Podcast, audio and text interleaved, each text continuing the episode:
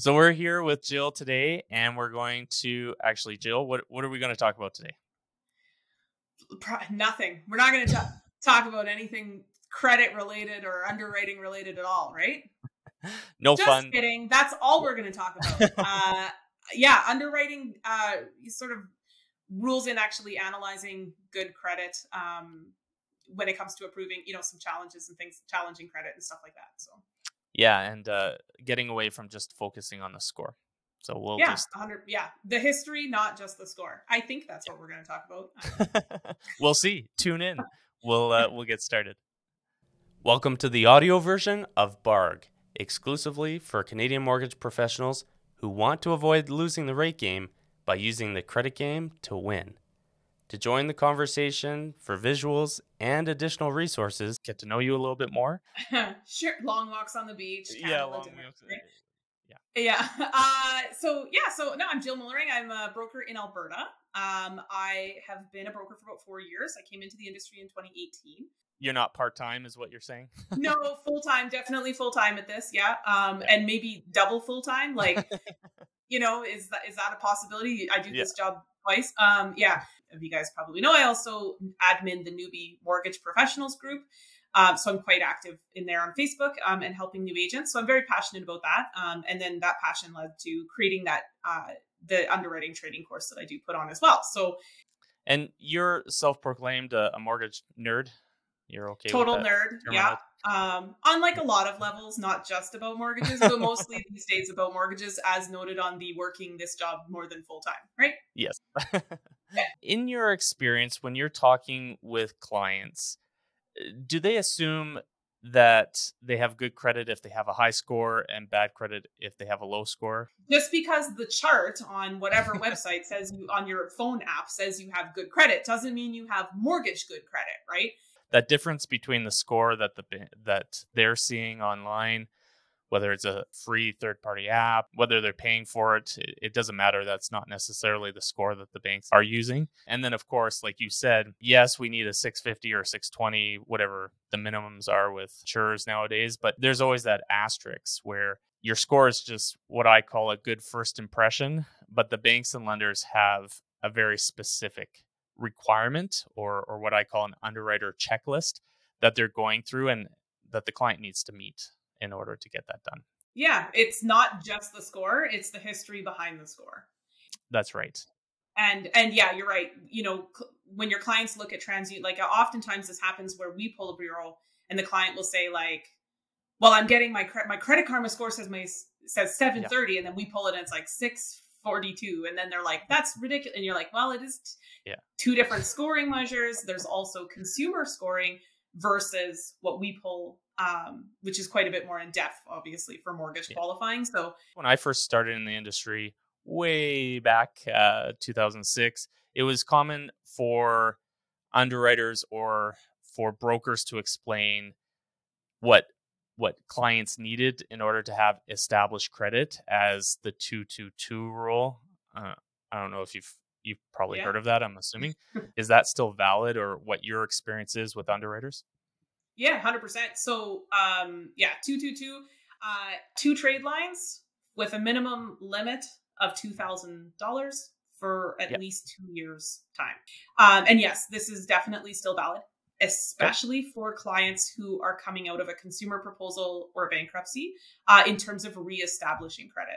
So we do sometimes get around this on thin credit. Um, for example, young Canadians, maybe you know, they're 20, they only have had one car loan and a cell phone, something like that.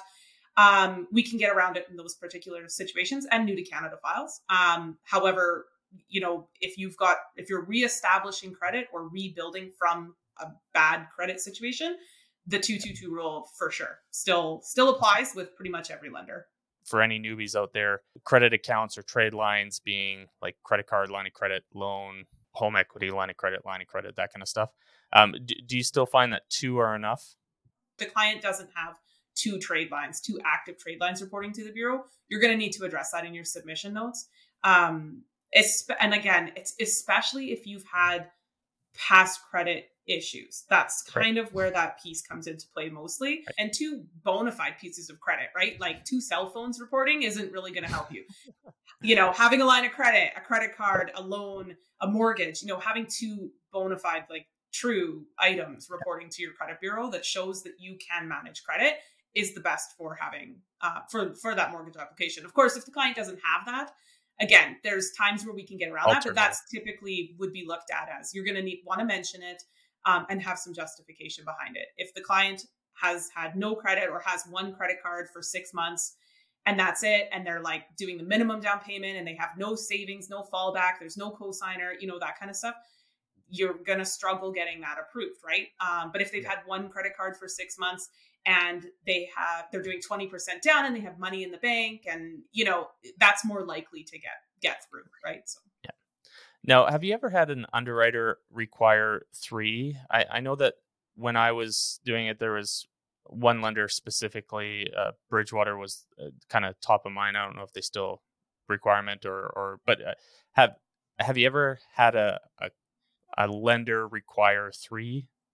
I've never really lines? had a lender specifically say to me that the client needs to have okay. three trade lines. Um, okay. But I have had files where, like, even with two trade lines, where they were like, "It's not enough." yeah, this isn't. We want a cosigner, right? Or yeah. and and and like I say again, it's mostly those credit rebuild situations. Um, so I mean that might be applicable with Bridgewater being an alt lender. Um, right. But there are sometimes other circumstances where we can um, show, for example, uh, 12 months bank statements for alternative forms of credit as well, right? So if right. the clients don't have um, necessarily, you know, a handful of things reporting to the bureau, um, sometimes we can look at bank statements and actually show them making bill payments on time, rent payments on time, and things like that as proof that that client is in good standing with, you know, with their other ob- financial obligations. Right. Um, but yeah, I, I mean, I sometimes, and this is something to keep in mind too. Sometimes uh, we get told something on a decline on a file that might not actually be a rule. It's just the, they, they, don't like, the file, right? And, and it's like, you know what? This like we just kind of don't want this deal, and this client doesn't really like. We're just not really comfortable. So what's the thing right. that we can say? It's like, well, I want to have more credit. Have you ever had an underwriter want or emphasize that that type of credit wasn't good enough. You mentioned cell phones, which I, I think is pretty common. I, I came across that a lot back in the day as well. Um, so I, I never suggest clients use cell phones as one of the two that they need.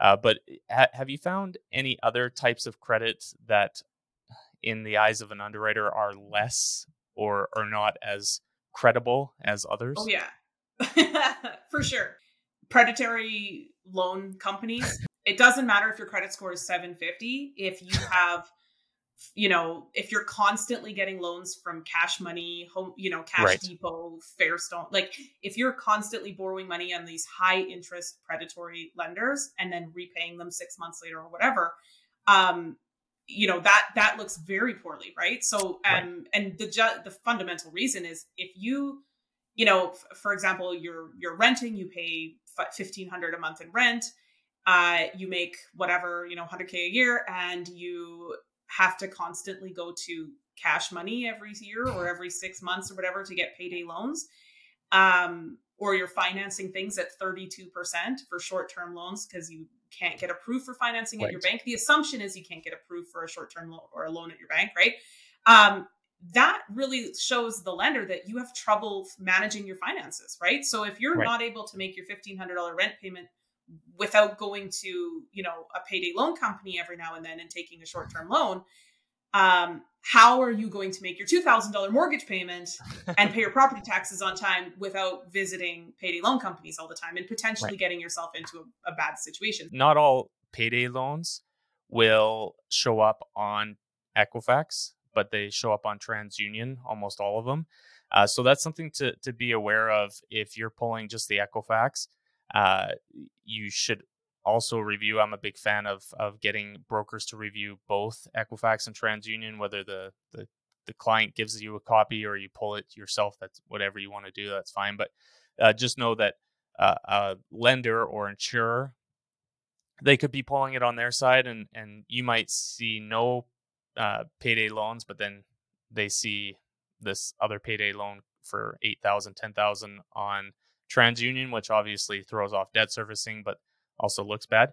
Uh, but also uh, take a look at the inquiries because a lot of payday loans don't report at all to either Equifax or TransUnion, but they do check the credit. So they you'll you'll see it in the inquiries. So that's something where you should look at the that list of hard hits to see if there's any payday loans or or non-major bank. Um, and there's one company that I see a lot, uh, PayBright. They're they're not a not a payday loan, but it's one of those services where, let's say, instead of paying hundred dollars for your shoes, chop it into twelve month payments or whatever it is. Um, and a lot of people go for that not because they don't necessarily have the cash; they're they just don't see a, a reason why you wouldn't extend that. Let it up. But yeah. every time they apply for that type of financing, PayBright will check their credit report. And if you can't, and if you have to finance a hundred dollar pair of shoes, can you afford your mortgage payment? Why am I going to give you four hundred thousand dollars? Right? It's a good note uh, about some things not reporting to Equifax. Um, I think most brokers we default to the Equifax bureau. I've had this probably come up. I think maybe three or four times in the last you know four and a half years, um, where everything looked great on an application. I sent in the deal it was an insured mortgage. The insurer pulls the TransUnion Bureau, and lo and behold, there's a car loan. Right? surprise! um, surprise! Yeah, and uh, you know, and this is and this can be really frustrating because I go through my application with my clients, and I'll go, I'll actually screenshot the debts and put it in yes. my email and say these are the debts reporting to the bureau. Let me know if there's anything missing or not here. And then they're like, "Oh, right. I didn't think about it," and it's like you know and so um it's a six hundred dollar payment yeah oh yeah this that other forty thousand dollar debt I have. I didn't think to tell you about it. Um, I just thought you didn't see it, you know. And um, so yeah, I've had I've had like three or four deals declined. The two thousand dollars and above is good enough, or have they increased that at all in the last? no, years? like a two thousand dollar limit on a card, it you know is fine you know it needs to be normal for their income level normal for where they live what they're doing um you know it should make sense comparatively right? So someone who makes $30000 a year probably shouldn't have $120000 of credit cards. And i've had that scenario so um and you know but vice versa somebody who makes $400000 a year probably could have a hundred thousand dollar limit on some credit cards, and that's totally normal for that income. That's level, right. right? So. These are good tips to pass along to your clients and and uh, let them know. Like on a broker advertising front, let me tell yeah. you, like anything that I've ever done on social media, videos, explainer videos, whatever about credit in general. Yes. Is the most liked, read, responded to, gets the most reactions, and the most feedback. Um, and you know, and there's a lot of brokers out there who don't want to work on credit rebuild files because they're intimidated by credit and they don't really yeah. know how to help their client rebuild. So this is a really good niche to be in. If you can understand this and you educate yourself about it and you actually take that time to learn how to do this um, and do it properly um, there's a lot of clients out there who need that kind of a broker and there's a lot of brokers who are just like oh i'm sorry your credit's not good enough you're declined and then yeah. the, and i've had these clients come to me saying look we were declined by our bank they didn't really tell right. us why they just told us our credit wasn't good enough we don't understand and then i go through the file and i'm like well actually it's because you've had this this and this and yeah. here's what we're going to do we're going to fix that fix this or whatever um, you're gonna phone Richard and uh, and then call me in a year from now. Yeah. um, but no, like and and you work with them um to fix what's wrong and um, and get them mortgage ready, they're going to be clients for you for life because yeah. when you explain, like, and I've even just had clients who were just so thankful that someone explained to them, they had no idea what their credit situation was, right? So, um, so yeah, really, really, I mean, amazing niche to be able to work with people, um, or even just like I said, I mean, I send a lot of clients to you, Richard. Um, I think you probably know that, but yeah. uh, I give your information out all the time, especially if I'm like, you know, here's here's like I'll work with somebody when I know that it's something that I can do in a so maybe a shorter term credit rebuild. Right. Like over the next six months, if we do this, this, and this, we're gonna then we'll be good to go. If it's something that's gonna take a little bit more time, I'm like, call my mate. He, yeah. he's gonna fix you up, right? and uh, or if it's something that's pretty bad, right, that needs that extra you know that extra experience level or whatever. And um, I like those. yeah, more, yeah. The, the, worse it is, the more fun it is for me. So yeah, and uh, in my opinion, they're way more fun than working with an engineer or a doctor. yeah, the, those guys these ones don't try to tell you that they know everything all the time, right? They're they're just like, you're the expert. What do I do now, right? So. I'm assuming you have seen this pie graph. I'm not a big fan of the pie graph because it's extremely outdated and so simplified that it, it really doesn't get into what I feel is really important information for for clients uh, when it comes to understanding credit but what I do like about it is it does outline that there the, the categories are way different when it comes to how it affects the credit score. Uh, so the different things affect the score more. Obviously, payment history and amounts owed being being big ones.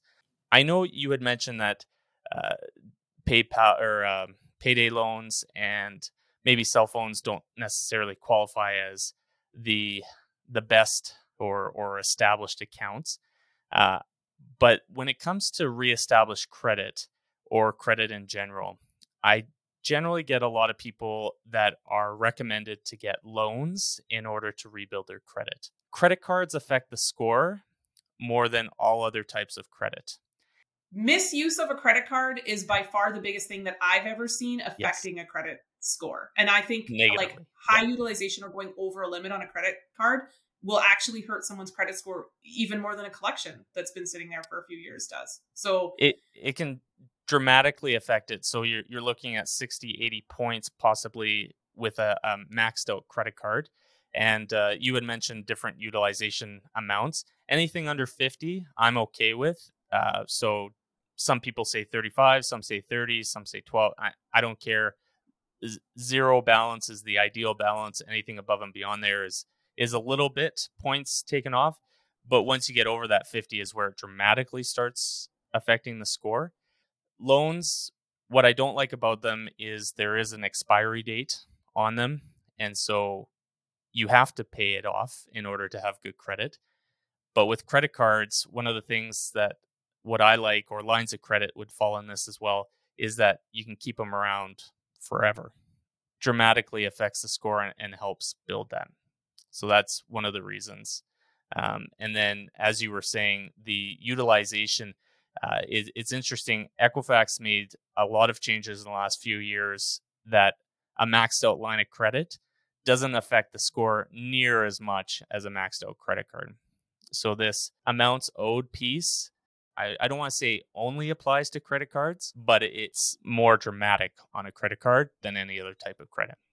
But to me, when I look at amounts owed, I actually would replace the, that terminology on the chart with utilization um, because of exactly that. Like, if you've got a maxed out credit card or an over limit credit card, that's going to affect the credit score that 30%. But if you owe, I mean, that maxed out credit card could be a thousand dollar limit. That's and if you owe a thousand and fifteen dollars on it, it's going to hurt your credit. It doesn't matter that you only owe a thousand bucks, right? And That's like right. you make a hundred grand a year. It it matters that you've maxed out that you know your available limit or that you're over the limit on that card. It's that looking desperate again. And so you could max out so when you get a vehicle loan it is maxed out to begin with and it's only under half until you get you know three ways three years in or, or however long in. But that maxed out loan doesn't affect the score that negatively.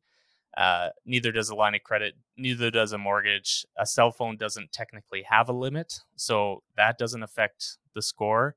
So, in in addition to your modification to this, I would say utilization on a credit card is what they're talking about here, which unfortunately is not something that is passed on to the client very often, and so that's that's something to, to keep in mind. So if you if you have someone trying to rebuild their credit or reestablish credit, I always suggest the credit cards. If they need a loan, then fine, but I never suggest getting a loan just just to rebuild their credit. Yeah, um, and uh, the other part of that too is they get a loan to rebuild their credit and now you have a loan that you factor into their application when the time comes, you know, yeah. now that you have a debt, right? the debt um, servicing. The one that I do like is the is an RRSP loan. I, but mostly this is where I would use this for young or first time buyers. Um, because now they've taken that loan, they've got it in the RSP, they pay off the loan, and now they have the money in the RSP for their down payment, right? It's hard to tell somebody you need to, you need to get a loan to build your credit when the bank's not going to give them a loan when their credit score is 500, right? right? So, uh, so that's where I'm like, yeah, well, start with a $300 secured credit card, right? That's right. going to start reporting. Once that's been reporting long enough and your score's been built up, you're going to be able to increase the limit on that. Maybe you apply for a second card, right? Maybe you have those yeah. two items reporting. Eventually, you're going to get up to that $2,000 limit on those cards. Um, and it, and you've had them for two years, right? It doesn't matter that you haven't had the two thousand dollar limit for the whole two years. It just matters right. that you've had that card for the two years, right? And one comment on the RSP loan, I, I agree, uh, they're great for down payment, uh, not a not a bad way to to reestablish. However, a lot of the RSP loans don't show up on Equifax and TransUnion, even if they're with a major bank. Uh, so just if if they are using it for reestablished credit or established credit, uh, just just make sure it is showing up on both Equifax and TransUnion. Uh, if it's I not, know that.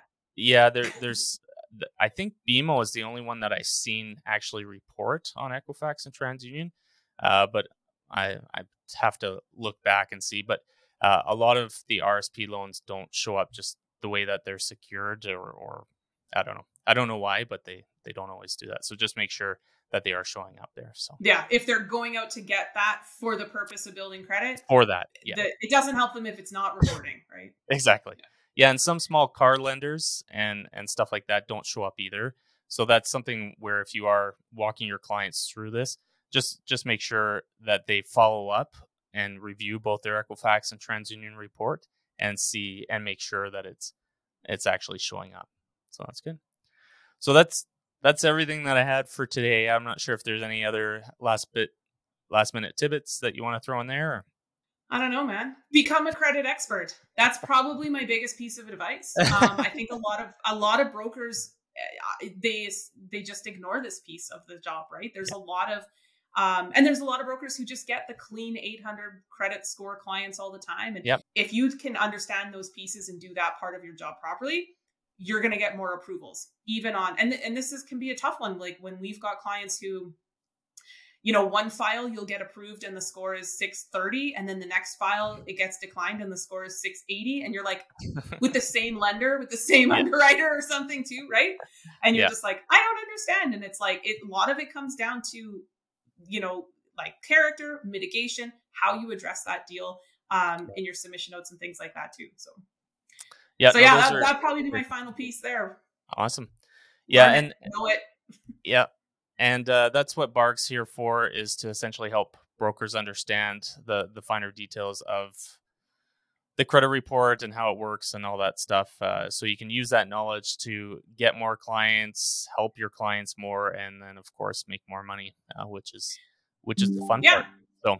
And we don't all need to do like understanding credit doesn't mean that you you know knowing how all this stuff works doesn't mean that you need to take your time and do credit rebuild fast. I think they're enjoyable. I like helping people. I think it's rewarding but there's a lot of times where i don't have the time to really help somebody yep. reestablish too right especially as you get busier in this career so um like i say that's why i send a lot of people to you too like i i want them to get their credit rebuilt um, I want them to work with somebody to do that. I'm still going to be their broker in there with them throughout that process. But yeah. you know, the understanding this and knowing this doesn't mean that you're just donating, you know, hours and hours of your time That's to right. helping people that go get a mortgage at their bank two years from now anyway. after that, yeah, you help them, right? So it's seeing an opportunity, and then uh, me being able to pass that back to you, um, obviously helps as build that uh, that relationship so that they don't just go back to their uh, their bank or whatever. So yeah, so that's great. Well, thank you so much for that. Uh,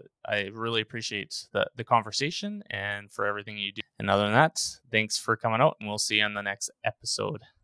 Thanks. Thanks for having me anytime. As a reminder, if you have any comments, please put them down below.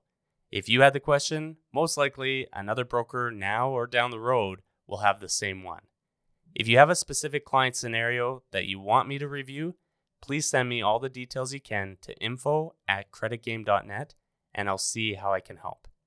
You can click the See More button in order to get the links and resources that we talk about in the episode. And I look forward to seeing you on the next one.